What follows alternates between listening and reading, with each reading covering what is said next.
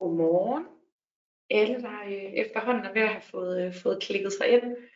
Nu er vi øh, prøver lige med en langsom introduktion her, sådan så at øh, vi lige kan få de sidste på, dem der lige ved at, øh, lige ved at hente kaffen. Øhm, men først og fremmest tak fordi, at, øh, at I har lyst til at, at være med og, og lytte lidt øh, til, hvad vi har at sige i dag. Vi håber, at, øh, at det kan give et eller andet perspektiv i forhold til, øh, til alt det her ESG, der sådan, øh, der sådan foregår lidt i øjeblikket. Øhm, kort introduktion, så Mia og jeg øh, sidder begge to inde hos øh, Skrummerøg. Jeg ved ikke, vil du præsentere dig selv? Det vil jeg. ja, ja. Jamen, jeg hedder øh, Mia Gedbjerg, og jeg er øh, advokat og director her ved øh, Kronholm. Jeg sidder i team sammen med Maria, øh, hvor vi beskæftiger os med IT, teknologi og outsourcing øh, kontrakter.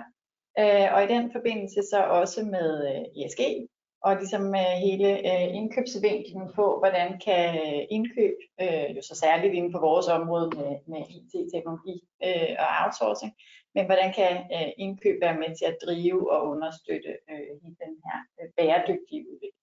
Mm. Og bare sådan en kort øh, supplement skulle til at sige, jeg hedder Ulrika og sidder jo som sagt også i Mias team. Øhm, derudover så, øh, så Mia har i hvert fald øh, tidligere og stadig lavet en masse udbud, øh, og jeg laver måske stadig sådan øh, en, en del mere, kan man sige, øhm, herinde i, øh, i vores øh, konkurrence udbudsgruppe også. Øhm, så det har været sådan lidt, øh, det har været lidt sådan et, hvad kan man sige, en, øh, en proces i forhold til både at, øh, at få lavet noget, som er, som er relevant for, for sådan private virksomheder, men så også at få det tilpasset til, øh, til jer som, øh, som offentlige indkøbere på en måde, som giver mening. Øhm, fordi jeg vil sige, tesen er jo fra vores side, at, at det gør det helt sikkert. Øhm, ja, Mm. Øhm, så jeg, jeg tænker, at vi så småt, øh, så småt kaster os ud i det. Øhm, I, uh, I stiller spørgsmål undervejs, hvis, uh, hvis der skulle opstå nogle af dem. Øh, og kommentere selvfølgelig også. Øhm, og så, uh, så forsøger vi med vores, uh, vores tekniske snille og, uh, at håndtere uh, mange ting på en gang. Øhm, men, uh, men jeg tænker bare, at uh, vi, kan vi stiller i gang. Øhm, og vi starter ud med sådan, hvis jeg kan finde en lækker slide her, som bare lige er uh, en kort, et kort oprids af, hvad, hvad vi skal igennem i dag, så, øh, så I ved, hvad, hvad, I, hvad I kan se frem til. Og vi starter bare lige sådan grundlæggende med sådan en meget kort indflyvning til ESG, og øh, hvad er alt det her for noget? Øh, der er en masse buzzwords, og der er, man kan læse en masse om det, men hvad er det egentlig, øh, når alt kommer til alt? Øhm, så bevæger vi os videre til, øh, til noget ny regulering, der er øh, meget mundret og i daglig tale går under navnet CSRD og CSDDD eller CSDDD øhm, som er øh, nogle nye direktiver fra EU's side, som, hvad kan man sige, som vil øh, sætter ESG lidt mere på formel, end det måske tidligere har været. Øhm, og så, øh, så kommer vi selvfølgelig ind på, hvad, øh, hvad det så konkret har betydning for, for offentlige indkøb. Øh, og så slutter vi med noget praktisk håndtering, hvor at, øh, at, at, at der bliver det rigtig spændende. øhm, det var lidt en cliffhanger. Det var en cliffhanger, ja. ja. Øhm, men bare sådan lige øh, kort øh, rammerne for, for dagens oplæg. Øh, de fleste af jer har jo helt, set, øh, har jo helt sikkert stiftet bekendtskab med, med ESG allerede, eller i hvert fald hørt om det. Øhm, og i bund og grund, så, så det der sådan, øh, hvad kan man sige, er grundlaget for, at vi står her i dag, er jo, at, at der sådan så, så småt og i høj grad er et eller andet regimeskifte i gang øh, i EU, og som jo så smitter af på, på alt det, vi går og laver hjemme.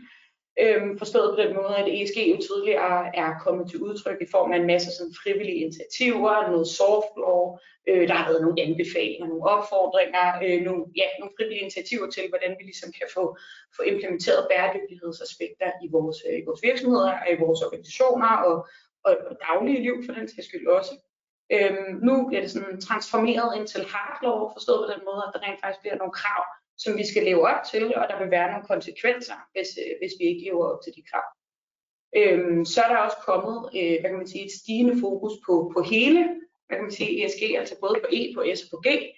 Øhm, mange af jer vil nok øh, sidde med en oplevelse af, at der særligt øh, herhjemme, og nok også generelt i EU, er et særligt fokus på, på særligt ed, som jo er de miljømæssige aspekter. Men øhm, men der kommer særligt med den her nye regulering også et, øh, et stigende fokus på, øh, på S og på, og på G. Og vi skal nok komme, øh, komme tilbage ind på, hvad, hvad, det sådan lige, øh, hvad det lige dækker over. Øhm, helt generelt, så, øh, så kan man sige, så, så har der jo nok også øh, en, en rund tid været, været fokus på, øh, på ESG i, i organisationer som sådan. Øhm, og det, der sådan er lidt nyt, og noget af det, som vi jo så særligt øh, prøver at sætte et ord på i dag, er det her med, at man lige pludselig får et særligt fokus på, på ESG i, i værdikæden, og hvordan man sådan lidt kan, kan risikostyre øh, eventuelle ESG hvad man sige, risici, der, der ligger i ens værdikæde. Øhm, den nye regulering kommer vi, kommer vi ind på lige om lidt. Den rammer jo, øh, den rammer jo primært, eller, den rammer private virksomheder. Men, men det som jo lidt er, at tesen er, at, øh, at fordi den rammer store virksomheder og deres værdikæde, så, øh, så rammer den stort set øh, hele markedet, i bund og grund alle, der leverer et eller andet øhm, og modtager et eller andet. Øhm, så derfor er det forestillingen, at det i hvert fald øh, relativt hurtigt vil, vil udvikle sig til at være en form for best practice. Og det er jo selvfølgelig også derfor, at det er relevant for, for alle, der sådan lytter med her, fordi det er jo ligesom det er en eller anden form for, øh, ikke carte blanche, men, men det bliver i hvert fald, øh, det, der er i hvert fald rig mulighed for også at, øh, at benytte sig af de muligheder, som reguleringen kommer Ja, det er helt oplagt, som, også som offentlig indkøber, man begynder at orientere sig lidt imod, hvad, hvad der egentlig sker øh, på det private marked. Ja, ja, helt sikkert. Og sidst men ikke mindst, så er det jo sådan, kan man sige, at det, det lyder sådan hurtigt lidt floskelagtigt, men, øh, men der er også lidt en saying med, at ESG, det, øh, det bliver øh, en form for license to operate. Øh, forstået på den måde, at øh, det er vigtigt for, for virksomheder og organisationer at være, hvad kan man sige, have en balanceret tilgang til de forskellige bæredygtighedsmæssige aspekter i en organisation øh, og i en forretning, for ligesom at kunne opretholde den her social license, som ligesom er omverdens generelle accept af, hvad det er, man får og laver i sin virksomhed. Øhm, og med det sagt, så, øh, så tænker jeg, så iler vi, øh, så iler vi hurtigt videre her. Øhm, og Mia hun vil komme sådan meget mere ind på, hvad, hvad de forskellige bogstaver øh, som konkret står for, men kort sagt, øh, E for environmental, S for social, øh, G for governance. Øh, det er noget miljømæssigt, det er noget, øh, det er noget socialt, og det er noget virksomhedsstyring og håndtering og strukturering. Øhm, man kan sige, hele sådan det her ESG, det, jeg tror sådan, det er lidt kært barn har mange navne. Der er rigtig mange måder at se det på. Der er rigtig mange måder at gå til det på. Helt generelt så tror jeg godt, man kan sige, at det sådan lidt er et rammeværk for sådan at vurdere en organisations øh, tilgang øh, til og præstation i forhold til øh, bæredygtighed og forretningsetik. Øhm, noget, som man også lidt kan snakke om, er, at altså, ESG er sådan en del af den her tredobbelte bundlinje. Og den tredobbelte bundlinje er sådan lidt man kan sige, en slags virksomhedsvision øh, eller strategi, hvor man lidt arbejder ud fra en fra en tese om, at øh, man, skal, man, skal kunne, eller man skal finde en, en balance mellem miljømæssig bæredygtighed, social bæredygtighed og økonomisk bæredygtighed, for sådan ligesom at, at have succes øh, som virksomhed på lang sigt, og derfor være, være en bæredygtig virksomhed. Øhm. Og når det så er sagt, så kan man sige, øh, den tredobbelte bundlinje, der har vi ligesom sådan det her, den økonomiske bæredygtighed, og den er jo egentlig ret nem at måle og veje. Det er det, som oftest kommer til udtryk i nogle tal, øhm, som vi sådan lidt kan holde op imod hinanden. Men så er der det her med, med det miljømæssige og det sociale, og det har sådan måske historisk set været lidt svært at måle. Og det er også derfor, at det er sådan, har været lidt vanskeligt øh, at sammenligne øh, organisationer på tværs i forhold til, hvordan man præsterer øh, bæredygtighedsvejs. Og det vil så i hvert fald være, det vil være min, øh, hvad kan man sige, min tilgang til det i hvert fald, at, at den her nye, hvad kan man sige, alle de her ESG-parametre er sådan lidt et udtryk for en mere standardiseret tilgang til, hvordan måler vi øh, miljømæssig bæredygtighed og social bæredygtighed, og også alle de ting, der foregår inde i virksomheden med beslutninger, transparens og, og alle sådan ting. Øhm, og, jeg, og man kan sige, alt det her er jo sådan lidt øh, forudsætning, og det bliver sådan super cirkulært, men alt det her er jo sådan lidt forudsætning for at kan blive ved med at, at bestå som den organisation, man nu engang er, øh, og være accepteret af, af omverdenen øh, for det, man går og laver. Øhm, så tror jeg, at I lader videre her til, til Emilia. Som... Ja, Jamen, øh, så kan jeg tage over. Øh, vi kommer lige til at dykke øh, ganske kort, vil jeg sige, ned i nogle forskellige eksempler på initiativer inden for hver af de her bogstaver. Og hvis vi starter med E'et, altså der er jo alle mulige måder, man kan gå til det her på i en organisation. E står for environmental, så det er miljøfokuset, og det er øh, formentlig der, hvor folk er længst, og der, hvor folk har, har mest øh, fokus på. Øh, og i forhold til, til indkøb, jamen så kan det jo være sådan noget med, at man indkøber øh, bæredygtige produkter.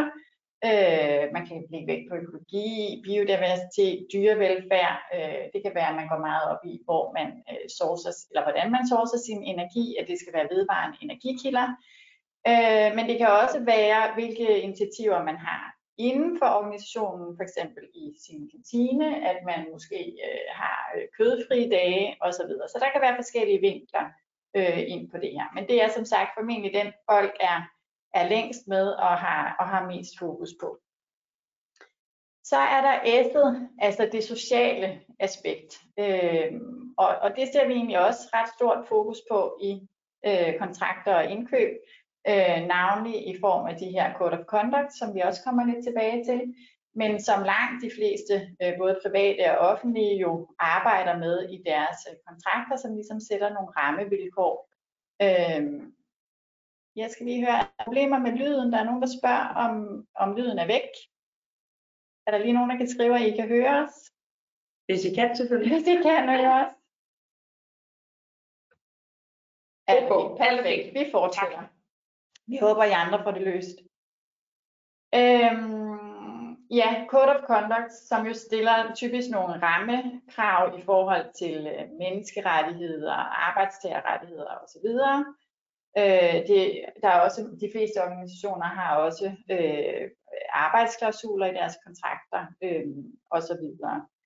Man kan også have nogle mere interne øh, initiativer øh, i ens lokalområde. Man kan sige, at man for eksempel en kommune, jamen så er S'et jo en, en helt naturlig del af alt, hvad man, hvad man gør basically internt. Så har vi øh, G'et, som står for Governance eller øh, Business Conduct, øh, og det er nok øh, den vinkel, øh, der ligesom er mindst øh, aktualiseret i forhold til øh, indkøb. Øh, men man kan øh, godt stille krav til leverandørerne også omkring, hvad er det for en governance setup, de har i forhold til øh, deres værdikæder, i forhold til at håndtere øh, alle de her ESG-krav. Og det er også det, man kan have på indersiden for eksempel. Øh, altså en, hele governance omkring øh, ESG-delen. Øh, mm. Så det var lige lidt indflyvning til, øh, til bogstaverne. Øh, regeringen er selvfølgelig også meget aktiv øh, på hele den her øh, agenda, øh, og navnlig også på, på øh, Øh, ED har meget fokus og, og fylder faktisk også en del i øh, regeringsgrundlaget.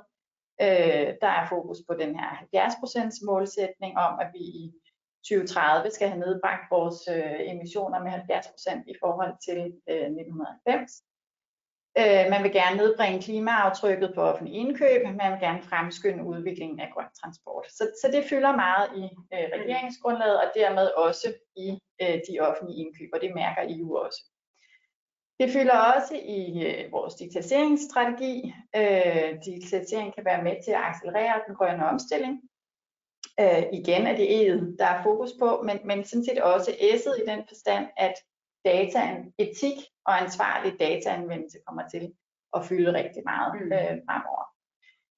Så mærker I jo også den opdatering, der har været af udbudsloven øh, her sidste år med, med krav om, at man skal til at have lærlingeklausuler eller klausuler om personer under oplæring i sine kontrakter. Det er jo også et, et aspekt øh, eller et eksempel på, øh, hvad der sker på det her område. Øh, og så har vi som det sidste eksempel taget med øh, Rådet for Samfundsansvar og Verdensmål, som er blevet nedsat øh, som en del af en national handlingsplan, øh, og har til formål at ligesom komme med, med forskellige forslag til nogle initiativer. Øh, og det har rådet også gjort. De er kommet med to øh, anbefalingspakker, om man så må sige, øh, hvor den sidste handler om due diligence og øh, cirkulær økonomi, og hvor rådet faktisk anbefaler, at, at de her krav til due diligence, som kommer med de nye direktiver, som jo egentlig kun rammer virksomhederne, men at det også er noget, som, som offentlige myndigheder skal, skal kigge ind i. Lige præcis. Og vi løber videre til, øh, til, hvad det så er for konkret rammer, øh, og hvorfor det giver mening, at mere jeg prøver øh, yes. at sige et par, et par bevægende ting i dag. Øh, det første er, øh, er CSRD, som, øh, som er det nye øh, direktiv om, om bæredygtighedsrapportering. Øhm, og hvis vi går videre til den her, så, øh, så kan man sige, at direktivet det, øh, det, indfører, øh, det indfører i virkeligheden en, øh, sådan, groft sagt en rapporteringsforpligtelse. Øhm, der findes allerede en, en rapporteringsforpligtelse i årsregnskabsloven, hvor at, at en række virksomheder skal lave den her ikke-finansielle redegørelse.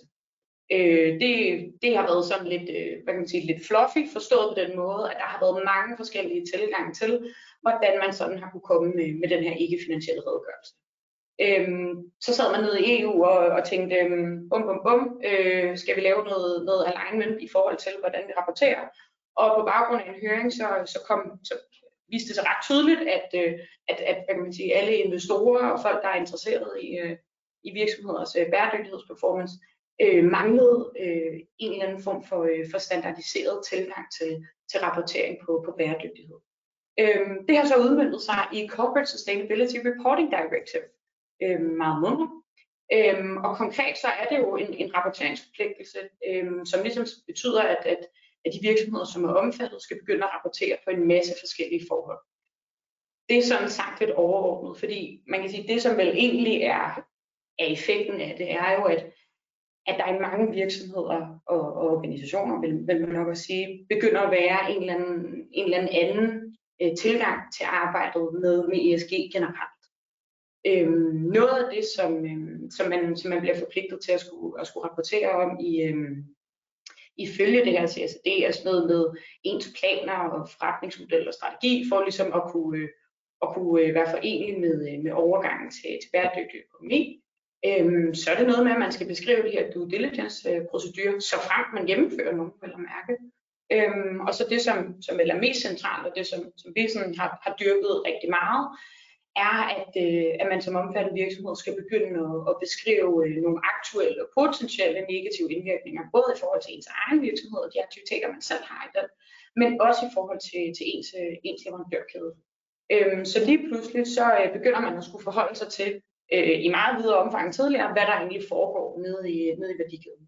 Øhm, og man kan sige, på trods af, at, at det som udgangspunkt jo kun er, er lidt større virksomheder, som, øh, som bliver omfattet i hvert fald til en start, så har det jo en eller anden øh, afsmittende virkning, forstået på den måde, at hvis jeg er, er lille leverandør, som leverer til en kunde, der er omfattet, jamen så er der nok øh, ret stor sandsynlighed for, at, jeg, at der også vil blive stillet nogle nye krav til mig, for eksempel i forhold til, at jeg pludselig skal rapportere på, på mine emissioner, øh, at jeg skal rapportere på, øh, på medarbejdervilkår, eller, øh, eller hvis jeg i øvrigt bruger medarbejdere, som er, er offshore. Øhm, forventningen er i hvert fald, at, øh, at der vil komme en del, øh, en del rapporteringsforpligtelser over for, for, for særligt de leverandører, som jo ikke selv er omfattet, men hvilket så også gør, at, at vi får bredt hele, hele det her øh, direktiv ud, øhm, og at det derfor bliver, øh, forventningen er, at det bliver væsentligt mere normalt, hvis man kan sige det sådan, og, øh, og spørge ind til de her ting, som, som måske typisk har været, øh, har været noget, der foregik øh, inde i virksomheden. Ja, det kommer til at drive en modenhed på det her område. Det, det er helt klart forventningen. Og hvis jeg bare lige må supplere Maria i forhold til det, der står på sliden her også, nemlig at man skal beskrive øh, de væsentligste aktuelle og potentielle negative indvirkninger vedrørende ens egen aktiviteter og, virksom, og værdikæden, øh, og hvad man ligesom gør for at identificere og overvåge. Og det peger i virkeligheden direkte ind i et risikostyringssetup, øh, setup. og det, det er sådan set en af, af hovedpointerne i dag, at man skal til at tænke det her ind i en i en risikostyringssammenhæng, øh, og det, det kommer vi også lidt øh, tilbage til. Lige præcis, lige præcis. Øhm, det her sagt, som jo godt, hvis man bare læser det her, kan virke en smule ukonkret i forhold til, hvad er det så egentlig, jeg skal rapportere på, så, øh, så skulle jeg til at sige, er der meget, er der meget hjælp at hente i forhold til, øh, til en masse øh, rapporteringsstandarder, som, øh, som kommissionen har, øh, har fået en, øh, en organisation, der hedder EFRAG til at, øh, til at udarbejde. Øhm, sådan helt generelt, så står man lige nu et sted, hvor man har, øh, man har udarbejdet øh, 12 tværgående øh, rapporteringsstandarder, kan man sige, som ligesom øh, inden for, for de forskellige områder, I kan se her, øh, opstiller nogle konkrete, de kalder dem disclosure requirements, altså hvad er det, jeg som virksomhed konkret skal beskrive, eller hvad er det for noget data, jeg konkret skal, skal lægge frem i, øh, i min, øh, i min ESG-rapportering. Øhm, hvad kan man sige, hele, hele sådan setup'et øhm, fungerer lidt på den måde, at øh, den, der hedder øh, ESRS, er sådan lidt en generel indflyvning til, hvordan gør man det her? Øh, hvordan er det, du rapporterer? Hvad er det, vi forventer, der står? Og så i ESRS 2 øh, er så en masse, en masse minimum, minimumsrapporteringsforpligtelser, som gælder for, øh, for alle omfattede virksomheder. Det vil sige, det skal du altså rapportere på. Så er der de her, som de kalder topical standards, øh, som, som lidt, øh, hvad kan man sige, det er dem, der, der hver især øh, adresserer øh, E, S og G på sådan en lidt struktureret, øh, en struktureret måde. For eksempel så er, er S inddelt i own workforce, workers in the value chain, consumers and end, and end users, og affected communities. Så der har man ligesom kan man sige, prøvet at inddele rapporteringsforpligtelserne i forskellige temaer. Det er ikke fordi, man skal rapportere på det hele, men man skal som virksomhed forholde sig til det hele. Og det, der ligger i at forholde sig til det hele, det er at gå ind og foretage en vurdering af, om hvad kan man sige, det, det topic, der ligesom øh, der, der, der gør sig gældende for standarden, om det er relevant for, øh, om det er væsentligt for, øh, for virksomheden. Øhm, og det er egentlig helt okay at komme til en konklusion og sige, øh, øh, workers in the value chain er ikke relevant for vores virksomhed, men så skal du beskrive, hvorfor at du har vurderet, at det ikke er væsentligt for, øh, for, øh, for virksomheden. Øh, Ja, nej, hvis jeg måske lige må supplere, fordi det er jo ikke fordi, at I kommer til at skulle øh, leve op til de her standarder. Det, det gør I bestemt ikke. I skal ikke rapportere på det her. Men derfor kan det jo godt være meget interessant som indkøber alligevel at interessere sig en lille smule for, hvad der står i dem. Mm. Øh, hvis man for eksempel skal lave øh, et udbud af noget, hvor der kommer til at være en klimapåvirkning, jamen, så kan man jo prøve at kigge ind i den her øh, standard på climate change og se, hvad er det egentlig, leverandørerne eller virksomhederne i det hele taget bliver forpligtet til at rapportere på, og ligesom se, om man kan prøve at ramme ind i noget af det, som de allerede gør. Fordi det er klart, at de her standarder, øh, som udgangspunkt er det jo bare, at man skal rapportere, men man vil jo gerne rapportere noget, der ser godt ud. Øh, så det kommer også til at drive, hvor er det øh, virksomhederne ligesom kommer til at lægge deres øh, kræfter. Lige præcis, lige præcis. Øhm, og faktisk sådan lige i tråd med det, så har vi bare taget et par eksempler med her. Øhm, og det er jo det er mest også bare for at give et indtryk af, hvad er det leverandøren kommer til formentlig at skulle forholde sig til, og derfor også, hvor er det man måske, nu siger jeg lidt let, det er det selvfølgelig aldrig, men lidt let kan, kan, kan finde ud af, hvilken data er tilgængelig. Vil det være let for, for en leverandør at, at leve op til, til et eventuelt krav i den her, øh, i den her forbindelse? Øhm, og noget af det, eller et af dem, der selvfølgelig er super relevante, som som tror jeg er relevant, uanset, uanset om man er privat indkøber eller offentlig indkøber. Det er jo blandt andet sådan noget med at, øh, at få data på, på scope 1, 2 og 3. Særligt øh, scope 3, som jo, som jo typisk har, eller hvad skal man sige, historisk set har været lidt, lidt mere vanskeligt at, øh, at få input på. Der, øh, der vil det blive øh, væsentligt mere udbredt, at, øh, at også mindre leverandører vil, øh, vil have øh, deres egen, hvad kan man sige, øh, deres egen udledning øh, og data på det øhm, som man jo så også kan, kan dele med en, en offentlig indkøber, uden øh, meget mere besvær i virkeligheden. Ja, lige præcis. Det her med emissionerne kommer helt sikkert til at blive noget, hvor, hvor der virkelig sker en, en udvikling, så der forhåbentlig også kommer en modenhed omkring at kunne rapportere på emissionerne i forhold til en specifik ydelse. Øh, altså nu tænker jeg også i en offentlig sammenhæng. Mm. Så det er den konkrete ydelse, der bliver leveret under kontrakten, som man rapporterer på, øh, snarere end bare ja. øh, hele organisationen. Lige præcis. Og det kan også være, den nederste vi har, der er jo også noget med øh, nogle value chain workers. Øhm, og der er noget af det, som, som også bliver lagt op til i direktivet, er sådan noget med, at man skal, man skal disclose, hvis man har nogle politikker, eller man skal i hvert fald beskrive, hvis man har nogle politikker. Øhm, og det er jo ikke nødvendigvis, at det skal være et, et, et hårdt kontraktuelt krav, at man, man skal have politikker. Øhm, men det kan jo sagtens være noget, som er en del af en code of conduct, at, øh, at leverandøren, eller man måske har en forventning om, eller en forhåbning om, at leverandøren har nogle politikker for håndtering af, af value chain workers, altså øh, øh, underleverandører, øh, medarbejdere der, og hvordan man ligesom sikrer, at de for eksempel har, har gode arbejdsvilkår, eller har, får den løn, de skal have. Ikke? Øhm, så, så jeg tror egentlig bare, at slidet her til, altså sådan lige, øh, det er en appetizer i forhold til, øh, til hvad der i øvrigt fremgår af standarden. Man kan jo med fordel gå ind og, øh, gå ind og orientere sig, hvis, øh, hvis der er nogle særlige områder, man allerede nu ved, at øh, er relevante for, for nogle af de indkøb, man, man står, man står ja. for. Øhm, så iler vi videre til, til CSDDD, CSDDD, øhm, som, som man kan sige, i virkeligheden er, er en udmyndning af en due diligence øh, forpligtelse for de virksomheder, som er omfattet. Helt konkret så betyder det, at, øh, de virksomheder, som er omfattet, de bliver forpligtet til at, øh, at indføre nogle, øh, nogle due diligence procedurer det er sådan konkret due diligence i forhold til menneskerettigheder og i forhold til miljø. Og det er så sådan nogle procedurer, som ligesom skal, skal integreres i deres politikker og i deres risikosystem, som, øh, som ligesom øh, kan være med til at identificere og forebygge, afbøde øh, eventuelle øh, negative, aktuelle som potentielle indvirkninger, der er på, øh, på menneskerettigheder og miljø. Så i virkeligheden er det vel en skærpet indsats for at komme, øh, komme menneskerettigheds- og miljøissues øh, til livs, øh, og simpelthen øh, pålægge øh, større virksomheder en, øh, en større forpligtelse i den forbindelse. Øhm, det, jeg tror forventningen fra vores side er jo også, hvorfor det er relevant her, er jo, at, at mange mindre leverandører vil rende ind i, øh, i en eller anden form for due diligence, hvor man som leverandør, øh, enten til en offentlig, øh, en offentlig kunde eller en privat kunde, vil blive omfattet af en eller anden form for, øh, for due diligence øh, setup, hvor at, øh, at kunden forsøger at identificere, hvilke risici der kan være øh, ved at have, have dig som leverandør. Øhm, derudover så, så er det, sådan, det er bare en lille hale, øhm, men så, så de større virksomheder bliver så også forpligtet til ligesom konkret at få udarbejdet en plan, øh, for at sikre, at, at deres forretningsstrategi er, øh, er forenlig med, øh, med Paris-aftalen. Øhm, så det er sådan, øhm, det, det er ret hårdt, øh, de forpligtelser, der faktisk kommer, øh, kommer med det her direktiv, og, øh, og særligt for virksomheder, som, som måske ikke har været, øh, har været så langt fremme på den her ESG-front, bliver, øh, får pludselig noget at se til i forhold til at få, at få lavet et eller andet risikosystem, som, som håndterer hele den her due diligence-proces i forhold til, til alle de mange underleverandører, man nu engang kan have som, øh, som sådan en lidt større organisation. Ja. ja. Ja, og det er jo vigtigt bare lige at pointere her, at, at direktivet er ikke vedtaget endnu. Øh, så vi ved sådan set ikke helt, hvornår øh, det måtte blive vedtaget, og, og hvornår det i givet fald øh, træder i kraft, eller, og hvordan det bliver implementeret mm. i Danmark. Men man kan sige, noget af det her omkring due diligence har vi sådan set allerede nogle, nogle best practice rammer for. Øh, OECD's guidelines for due diligence er i virkeligheden også noget, der bliver refereret flere gange fra øh, direktivteksten, sådan som det ser ud nu. Ja.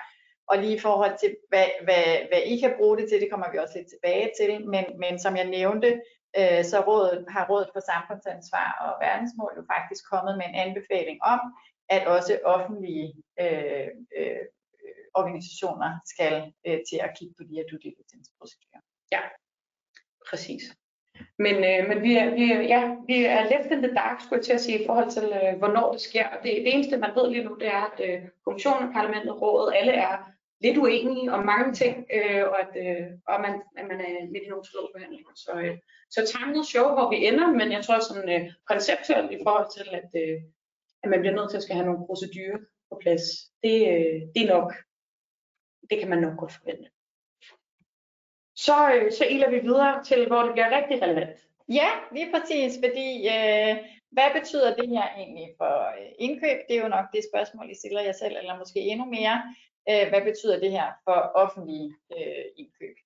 Øhm, og det kan vi prøve at kigge lidt på. Jeg vil prøve at besvare det lidt i, i, i to tempi, nemlig først, hvad betyder det for indkøb mere generelt set, og så hvad kommer det til at betyde for, for offentlige Øhm, man kan sige sådan helt generelt, det der ligesom er de grundlæggende forudsætninger eller formål bag øh, de her direktiver, det er, at de virksomheder, der bliver omfattet, skal til at arbejde hen imod klimaneutralitet, begrænsning af den globale opvarmning og beskyttelse af, af menneskerettigheder. Og der bliver indkøb altså en af de helt centrale funktioner, øh, der kan være med til at understøtte og drive den her øh, udvikling.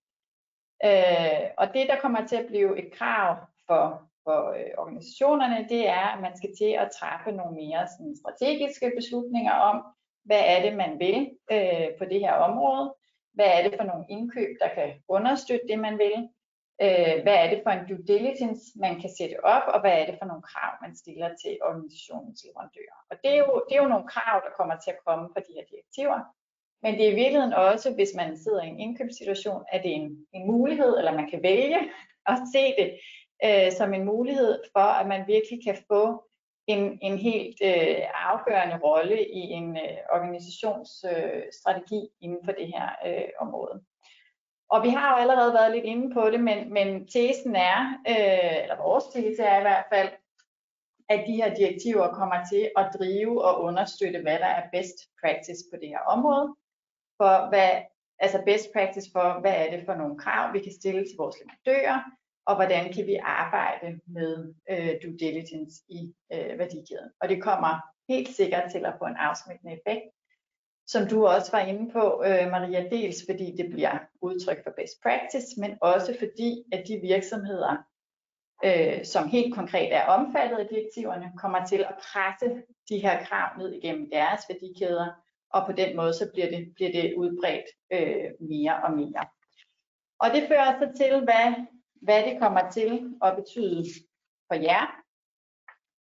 Øh, for vi forventer helt sikkert, at det kommer til at få en afsmittende effekt øh, på jer også. Fordi de leverandører, der skal levere til jer, vil jo være vant til også at skulle levere til det private marked, hvor de bliver mødt med de her krav.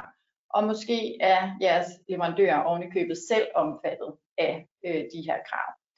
Så, så derfor er det vores tese, at, øh, at I også med fordel kan begynde at orientere jer lidt øh, over imod, hvad der sker øh, som følge af CSD og CSDD, og hvad der sker på indkøbssiden i, i det private.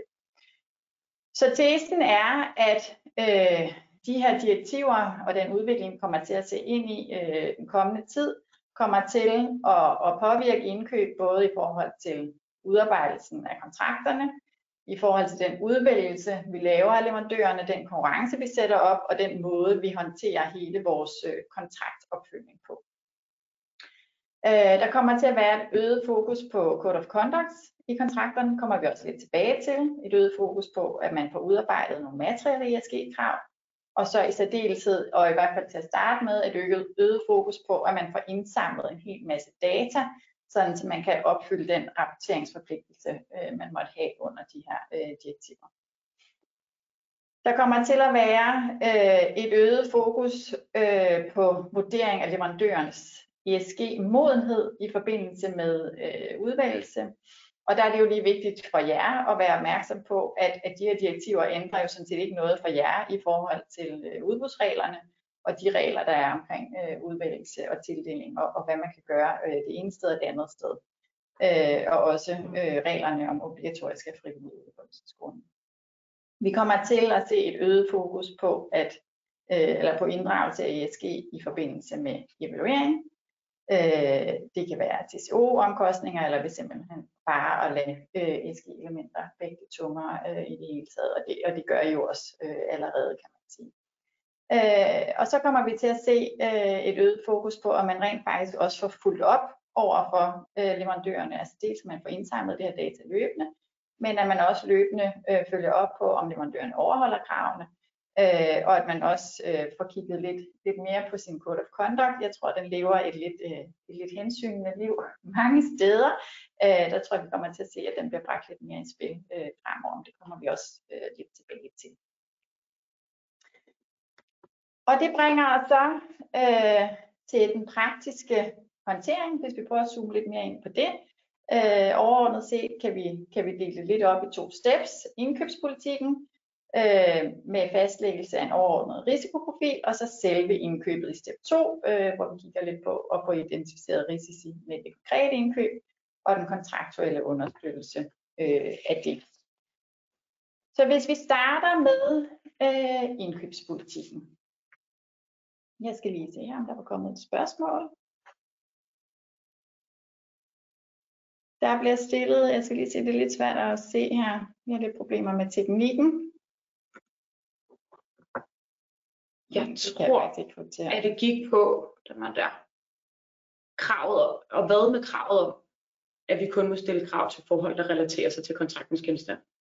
Jeg tænker, ja, det måske det gælder, på Code of Conduct. Og, øh. Ja, og det gælder jo øh, fortsat, at, øh, at, at vi har de her begrænsninger i udbudsloven med, at, øh, at, at kravene skal relatere sig til øh, kontraktens genstand.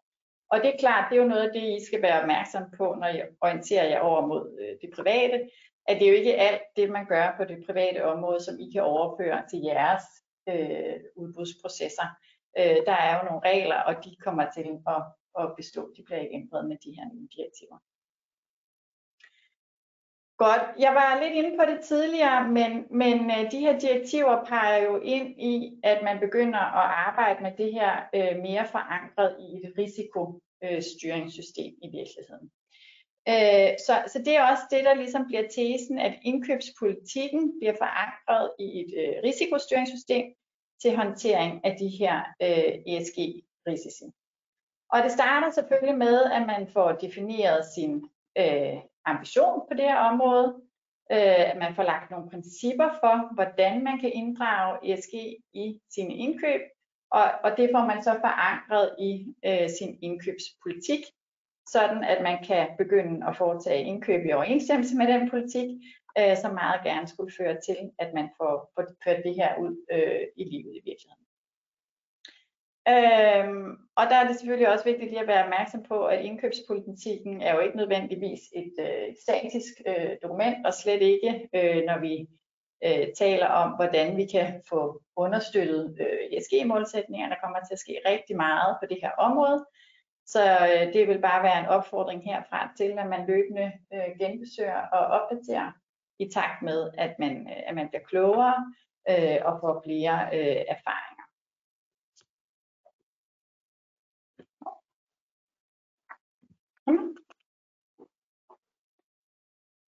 Ja, og det er selvfølgelig altid lettere sagt end gjort. Øh, bare at sige, at I skal lave en indkøbspolitik, ja. øh, og så, så kører det derfra. Der kan være lidt vej fra, fra de her lidt mere brede linjer til, til den konkrete øh, udformning.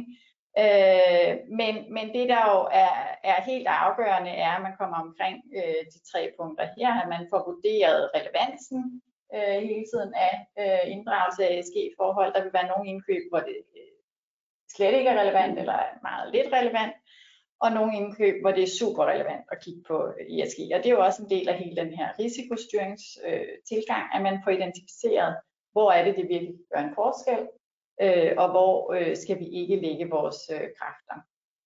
Så skal man jo også forholde sig til realiteterne, altså hvor er det, at vi kan gøre en forskel, forstået på den måde, at vi faktisk kan drive øh, en ændring, øh, hvor er markedet henne i deres modenhed i forhold til, øh, i forhold til de her spørgsmål. Og så som det sidste, selvfølgelig, og det kan man ikke sige nok, og, men det lyder helt fortærsket, når man siger det, øh, men det er simpelthen så afgørende, at man har ledelsen med øh, på den her øh, rejse, øh, for at kunne sikre øh, den rette strategiske øh, forankring. Øh, for ellers så kommer man helt sikkert øh, ind i det problem med, at man faktisk har lavet øh, et super godt stykke arbejde og fundet et rigtig godt produkt, som, øh, som lever op til alle ESG-kravene, men, men det bliver for dyrt. Hmm. Ja, og det er måske også i virkeligheden noget af det, som en indkøbspolitik også med fordel måske ikke kan fastlægge 100%, men, men nogle af de spørgsmål, man, man vil ofte vil stille, er, hvad skal det koste? Ja. Øhm, fordi at, at typisk vil, eller hvad kan man sige, saying går på, at bæredygtighed, det vil være dyrere. Mm. Øhm, og det er jo så også et sted, hvor man, hvor man på en eller anden måde øh, gør sig selv en tjeneste ved ligesom at få afklaret, øh, hvor meget må bæredygtighed koste i vores organisation. Øh, vil vi gå forrest i det her, eller er vi måske øh, en organisation af en anden størrelse, som, som måske mere skal, skal hægte os på, når, når de andre måske lidt større øh, aktører går ud og øh, man sige, tager nogle, nogle lidt mere drastiske skridt. Mm. Øhm, Ja. Mm. Så, øh, så iler vi videre øhm, til, til sådan helt konkret i forhold til det her med screening af, af leverandører. Øhm, og screening lyder sådan, øh, det kan godt lyde sådan lidt mærkeligt i en udbudsretlig kontekst, fordi åh, vi har jo egentlig noget med noget udvalgelse og noget med noget egnethed, og hvordan kan vi lige pludselig begynde at screene? Øhm, jeg tror, at, øh, at det som, som vores øh, tilgang er til det, det er i hvert fald det, vi ser i det private, og vi ser faktisk også øh, flere og flere øh, øh, eksempler på, at man gør det i det offentlige, men det er simpelthen, at man øh, enten øh, i udbudsprocessen eller i forbindelse med kontraktindgåelsen laver den her screening, som ligesom har til formål at få afdækket, hvilke risici har jeg, når jeg indgår en kontrakt med den her leverandør. Ved jeg for eksempel, at, øh, at leverandøren benytter sig af, af underleverandører i, i lande øh, langt, langt fra Danmark, der øh, måske vil være omfattet af nogle andre arbejdsvilkår, øh, ved jeg, at, øh, at leverandøren øh, leverer sin ydelse ved brug af et datacenter, som, øh, som ikke øh, bruger grøn strøm. Øhm, det kan være en masse forskellige ting, men, men, men summa summarum med det skal være, at man ligesom får en mulighed for at få identificeret de ESG-risici, der er med at indgå en aftale med en, øh, med en konkret leverandør. Øhm, nogle af de eksempler, vi ser, det er, at man laver sådan nogle øh, uh, supplier questionnaires, eller at, øh, hvor, man, hvor at, øh, at indkøberen selv har opstillet nogle, nogle konkrete spørgsmål, man ønsker svar på. Øh, vi ser også eksempler på, at, øh, at øh, leverandøren selv bliver bedt om at lave en slags selvevaluering, som man så sammenholder med et internt form for, for questionnaire, for ligesom at vurdere, øh, enten hvilke risici er der, eller hvilken øh, ESG-modenhed, kan man også sige, øh, har den her leverandør. Øhm, ja, fordi man kan sige, en ting er de krav, som, som I stiller til leverandøren, men hvordan får leverandøren ført de krav videre i sin værdikæde, og hvordan arbejder leverandøren med ESG i sin værdikæde? Lige præcis. Og det er jo sådan lidt, ja, formen er at finde ud af, hvad skal jeg være op på, hvis ikke at, øh, lidt groft sagt, øh, hvis ikke jeg vil inde i medierne. Mm. Øh, lidt for tærsket også. Øhm, så, øh, så ser vi også øh, nogle eksempler på, at, øh, at man begynder at, at indføre øh, krav om, eller man sige, øh, forpligtelser til, at, øh, at leverandørerne indgår i den her due diligence-proces. Øh, og sådan helt lavpraktisk er det typisk, at man så løbende øh, ligesom genbesøger den her selvevaluering øh, og finder ud af, øh, er, der, øh, er der identificeret nogle øh, hændelser, øh, eller er der, øh, har leverandøren forbedret sig på nogle områder, som gør, at, at jeg som indkøber kan være mere rolig, at, øh, at jeg måske i mindre omfang skal tænke over de øh, hvad hedder sådan noget, øh, håndhævelsesmekanismer, øh, jeg i øvrigt måtte have. Øh, det kommer vi også tilbage til sådan hele det her, den her tanke om, hvad man ligesom har brug for, for at kunne, øh, at kunne håndhæve, øh, at kunne håndhæve forskellige, forskellige elementer. Øhm, men jeg tror sådan, øhm, ja, groft, groft sat op, øh, ser vi ikke, at udbudsreglerne umiddelbart er en hindring i forhold til, at, øh, at man begynder allerede på, på, et tidligt, øh, på et tidligt stadie at finde ud af, øh, hvem er det, øh, jeg indgår kontrakt med, sådan i ESG-regi.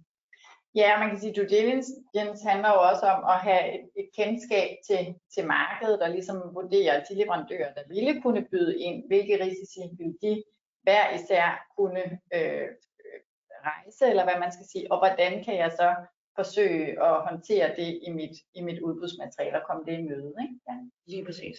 Mm. Og så øh, skal jeg til at sige, den, øh, den berygtede Code of Conduct. Øhm, og, og jeg tror, at, at Mia og jeg, vi støder på det ret ofte faktisk i, øh, i offentlige udbud. Hvis ikke altid. Hvis ikke altid, ja. ja. Øhm, og, og typisk vil det jo være øhm, noget vil være meget konkret, øh, hvor man ligesom øh, man har opstillet nogle konkrete krav til, hvad leverandøren skal gøre i forbindelse med, med opfyldelse af kontrakten, øh, for ligesom at få det knyttet til det. Øhm, og så vil der være noget, som er øh, mere de her sådan hensigtsagtige ting, hvor at man, øh, man forventer, eller man, man håber, eller at man opfordrer til, at, øh, at leverandøren øh, overholder ting, øh, hvad hedder sådan noget, øh, tager øh, in, initiativ, øh, implementerer Arbejde, tiltag, ja. ja, whatever det nu kan være. Øhm, der vil jeg sige, der er nok, der bliver mindre forskel, men der er nok stadig for, en ret stor forskel i forhold til det, vi øvrigt ser i det private, øhm, hvor jeg vil sige, der, øhm, der ser vi særligt med, med, med større, øh, større virksomheder selvfølgelig, at øh, de har nogle, nogle benhårde code of conduct, øh, som typisk er, øh, hvor misligholdelse vil være knyttet op på nogle ret aggressive misligeholdelsesbeføjelser. Øh, og hvor at der er væsentligt mindre af de elementer, der går på øh, forventning, forhåbning, øh, opfordring, og at det er generelle øh, kontraktuelle forpligtelser, der faktisk ligger i den her code of conduct. Øhm, så jeg tror sådan, budskabet her er vel i dag, at, at, at Code of Conduct det er et dynamisk dokument, øh, og det er et, øh, et dokument, som, som typisk vil blive brugt i, i størstedelen af, af en organisations indkøb. Øh, og derfor vil det typisk også være, øh, hvad kan man sige, kravene, der ligesom måtte være, det vil typisk være tværgående for alle de indkøb, der bliver foretaget. Det er der jo ikke et krav om, at det skal være, men det vil jo typisk være en eller anden form for risikoprofil, man, øh, man ligesom har sagt, øh, det her kan jeg, kan jeg stå inde for, når jeg, når jeg indgår aftaler med leverandører af, af den her art. Ja, det er jo et sæt generelle krav til leverandørerne. Ikke? Ja. Jo, lige præcis. Øhm, ja, og så, så noget af det, vi også, øh, vi også med fordel tænker, at man sådan kan begynde at overveje, hvis ikke man allerede gør det, det er at, at bruge det lidt mere aktivt og lidt mere dynamisk. Øhm, det, det vi typisk ser jo er, at øh, man henviser til menneskerettighederne, man henviser til nogle ILO-konventioner, og så øh, har man en forventning om, at leverandøren i øvrigt øh, bidrager til øh, miljømæssige forhold, eller til, til at, at nedbringe, øh, nedbringe CO2-udslip. Øhm, så, så man kan sige, meget af det er meget standard, og det bliver, kan, kan risikere at blive en lidt sådan gratis omgang for leverandørerne. Øhm, man har ligesom måske i vidt omfang testet, hvad kan markedet, hvad vil de gå med til, og det der sådan typisk øh, fremgår af de her sådan lidt, hvad skal vi kalde det, lidt generiske, som det jo selvfølgelig ikke er, fordi det er reelle krav med, med, med, fuld, med intention fuldt ud. Øhm, men, men det kan i hvert fald godt bruges mere aktivt og mere dynamisk i forhold til at få testet, øh, hvor er leverandørerne også, når vi ligesom ser det i lyset af, af alt det her, der foregår, hvor der i øvrigt også i CS D er en, øh, et krav om, at man, øh, at man som omfattet virksomhed har en code of conduct. Mm. Ja, og, og nu siger du, at det kan blive en, en gratis omgang for leverandøren. Det bliver det også nogle gange lidt øh, på kundesiden, at det, at det er et dokument, man har liggende, og så er det mest af alt en compliance-øvelse, jeg skal jo have det med, øh, og, og det er sådan set øh, lidt ærgerligt, fordi man, man kunne faktisk bruge det øh, mere aktivt. Helt sikkert. Og en måde, man sådan i hvert fald kan starte med at bruge det mere aktivt, er jo sådan lidt at få gjort op øh, med sig selv. Også sådan et skridt tilbage i det her risikosystem. Sådan, øh, er der nogle, øh, nogle steder, nogle områder af ESG, hvor at, at vores organisation øh, vil stille hårde krav. Øh, vi vil, det skal være deciderede forpligtelser, som vi, som vi lægger over på leverandørerne. Og er der andre områder, hvor at vi, at det mere er en, at man siger, en nice to have, øh, og at vi derfor øh, ikke behøver at være lige så skrappe. Øhm, I virkeligheden så, øh, så er det jo at gøre op med sig selv, hvor man ligesom lægger snittet, og øh, jeg tror opfordringen er at tage det gerne med i markedsdialog, hvis, øh, hvis det jo øh, giver mening. Den her med håndhævelse, den kommer vi også tilbage til, så den vil vi ikke dykke så meget ned i her, men det er jo, det er jo tilsvarende at gøre sig overvejelser i forhold til, hvor skrab man vil være, hvilken risiko vil man have. Vil man risikere at have indgået en aftale med en leverandør, hvor leverandøren bryder nogle elementer i et code of conduct, og at man så ikke kan ophæve for eksempel eller at man øh, reelt set ikke har nogen afhjælpende foranstaltninger til ligesom at, at få, afbødet, øh, få afbødet den her hændelse, der ligesom har været. Så jeg vil sige, alt det her med håndhævelse er vel noget af det helt essentielle i forhold til. Fuldstændig, og jeg vil også sige, altså på det private, så, så er det faktisk noget af det, vi øh, forhandler ret meget, fordi nogle øh, kunder øh, vil gerne have forståeligt nok de her code of conduct til at, gælde, til at gælde hele vejen ned i leverandørkæden, og har så et krav om, at de skal kunne ophæve, hvis en leverandør, øh, underleverandør ud i 10. led øh, har forbrudt sig mod øh, menneskerettighederne. Og det kan jo synes sympatisk nok fra, fra kundesiden, at man gerne vil være sikker på, at øh, der er overholdelse af menneskerettigheder.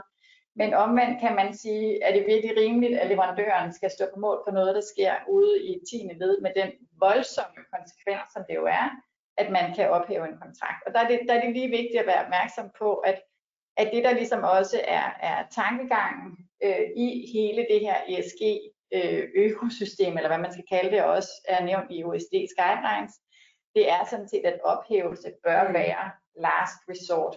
Øh, fordi det hjælper ikke nogen, at man så bare ophæver en kontrakt. Tværtimod så er tankegangen, intentionen i hvert fald, at man skal forsøge ligesom at, at hjælpe leverandøren videre og få gjort leverandøren bedre. Lige præcis. Mm biler videre. Godt. Jamen, så er vi nået lidt til de materielle bæredygtighedskrav i kontrakter. Og det kommer vi helt utvivlsomt til at se et øget fokus på. Øh, og det har vi jo også set igennem lang tid øh, på det offentlige indkøbsområde, og det, det er noget af det, hvor, hvor jeg faktisk synes, at det offentlige virkelig er, er langt i forhold til at, øh, at få, få sat fokus på øh, materielle bæredygtighedskrav, også er langt i forhold til øh, erfaringsudveksling. Der er rigtig mange gode øh, inspirationskilder øh, derude øh, til mange forskellige typer af, af indkøb. Og det kan selvfølgelig være krav i forhold til den konkrete ydelse, det kan være krav til forskellige certificeringer, øh, der er mange forskellige øh, varianter. Øh, og i og med, at vi ikke har fokus på et, et bestemt øh, indkøbs eller øh, en bestemt ydelse her, så, så hopper jeg en lille smule let hen over det. Øh, men, men har lige taget et par eksempler med fra, fra GPP-kriterierne, øh, som jo er øh, kommissionens øh, Green Public Procurement kriterier, øh, som, er, som de har lavet inden for forskellige øh, indkøbsområder. Vi har taget med her fra indendørs rengøringsservice, fra øh, datacenterområdet og fra det offentlige øh, vedligeholdelsesområde. Øh, og det er ikke fordi, jeg skal gennemgå kravene her, men bare for at vise, at, at der kan man sådan set finde rigtig god øh, inspiration. Det ved I sikkert også allerede. Øh, det er vigtigt dog at øh, huske sin kritiske sans, mm. øh, når man kigger på sådan nogle her standardkrav, og huske at tænke på, hvad er det for en kontekst, øh, jeg har tænkt mig at putte det ind i. Og så synes jeg også, det er vigtigt i forhold til GPP-kriterierne. Jeg synes, de på nogle af dem, i hvert fald nu er det jo mest den med datacentre, jeg har beskæftiget mig med, øh, men ligger lidt sjovt snit i forhold til, hvad der ligger under udvælgelse, hvad der ligger under tildeling, og hvad der ligger under kontraktkrav, materielle krav og rapporteringskrav. Så det vil være noget af det, jeg i hvert fald vil kigge lidt på, hvis, hvis jeg lod mig inspirere øh, i de her GPP-kriterier. Øh,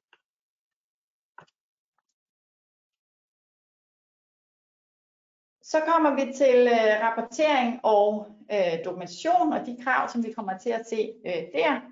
Øh, og der er det også helt utvivlsomt, at vi kommer til at se et øh, øget fokus, fordi det jo er ligesom det, der hele formålet med øh, CSD, nemlig at øh, virksomhederne skal til at rapportere øh, på de her øh, ESG-forhold. Øh, og er man en virksomhed, der skal rapportere under CSD, jamen så øh, er det jo helt afgørende, at man får den relevante data fra sin leverandør, som så bliver nødt til igen at få det fra deres leverandør osv., og så får vi den her øh, afsmittende effekt, som gør, at øh, markedet generelt set må forventes at blive langt bedre til at kunne mm. rapportere øh, og måle øh, på de her forskellige øh, ESG-forhold. Øh, og det vil jo så blandt andet være relevant i forhold til de her rapporteringer på, på GHG-emissioner. Øh, og der er også forskellige rapporteringskrav i GPP-kriterierne, som man, øh, som man med fordel kan, kan kigge på og lade sig, så lade, lade sig inspirere af. Og igen vil jeg bare sige det her med det, de kritiske blik på dem, øh, og navnlig i forhold til rapporteringskrav i den forstand, at en ting er at få rapporteret på emissioner, men typisk vil man jo også gerne have det knyttet op på et krav til, hvor høje må de emissioner være. Øh, så, så det vil igen være et, et sted, hvor man lige skal forholde sig lidt kritisk til, hvad er det egentlig, man tager med, og kan det stå alene, eller skal det suppleres øh, med noget andet. Og så har vi øh, Signe Pølse, som er, øh, er selve den her opfølgning. Øhm, og det er vel i bund og grund den, som, øh, den, som er, er super vigtig, øh, når, når man så har opstillet de her materielle bæredygtighedskrav. Fordi som, som I også siger, det, det er egentlig okay og, og ambitiøst at, at opstille et krav om, at man, man, man skal have, eller man kun må have en vis udledning, eller at man i hvert fald skal rapportere på den her udledning. Øhm, men så er spørgsmålet, hvad skal der så ske, hvis at man ikke lever op til den forpligtelse, der, der ligesom er. Enten udleder jeg for meget, eller glemmer jeg at rapportere det, eller kan jeg ikke dokumentere det. Hvor det går galt et eller andet sted i hvert fald.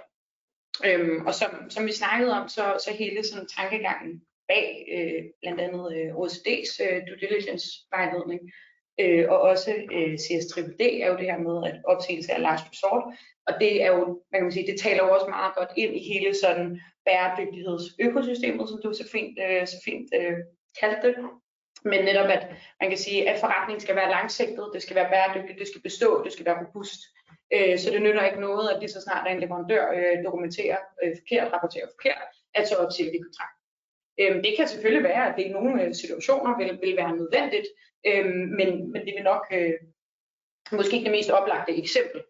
Øhm, men noget af det, som, som vi i hvert fald har, har et super skarpt fokus på, er jo at få, få inkluderet de relevante mekanismer. Øhm, og, og hvad der er en relevant mekanisme, sådan håndhævelses, i håndhævelsesregi, det er jo selvfølgelig forskelligt fra kontrakt til kontrakt. Og det er også forskelligt, at efter hvilket kontraktuelt dokument du er i.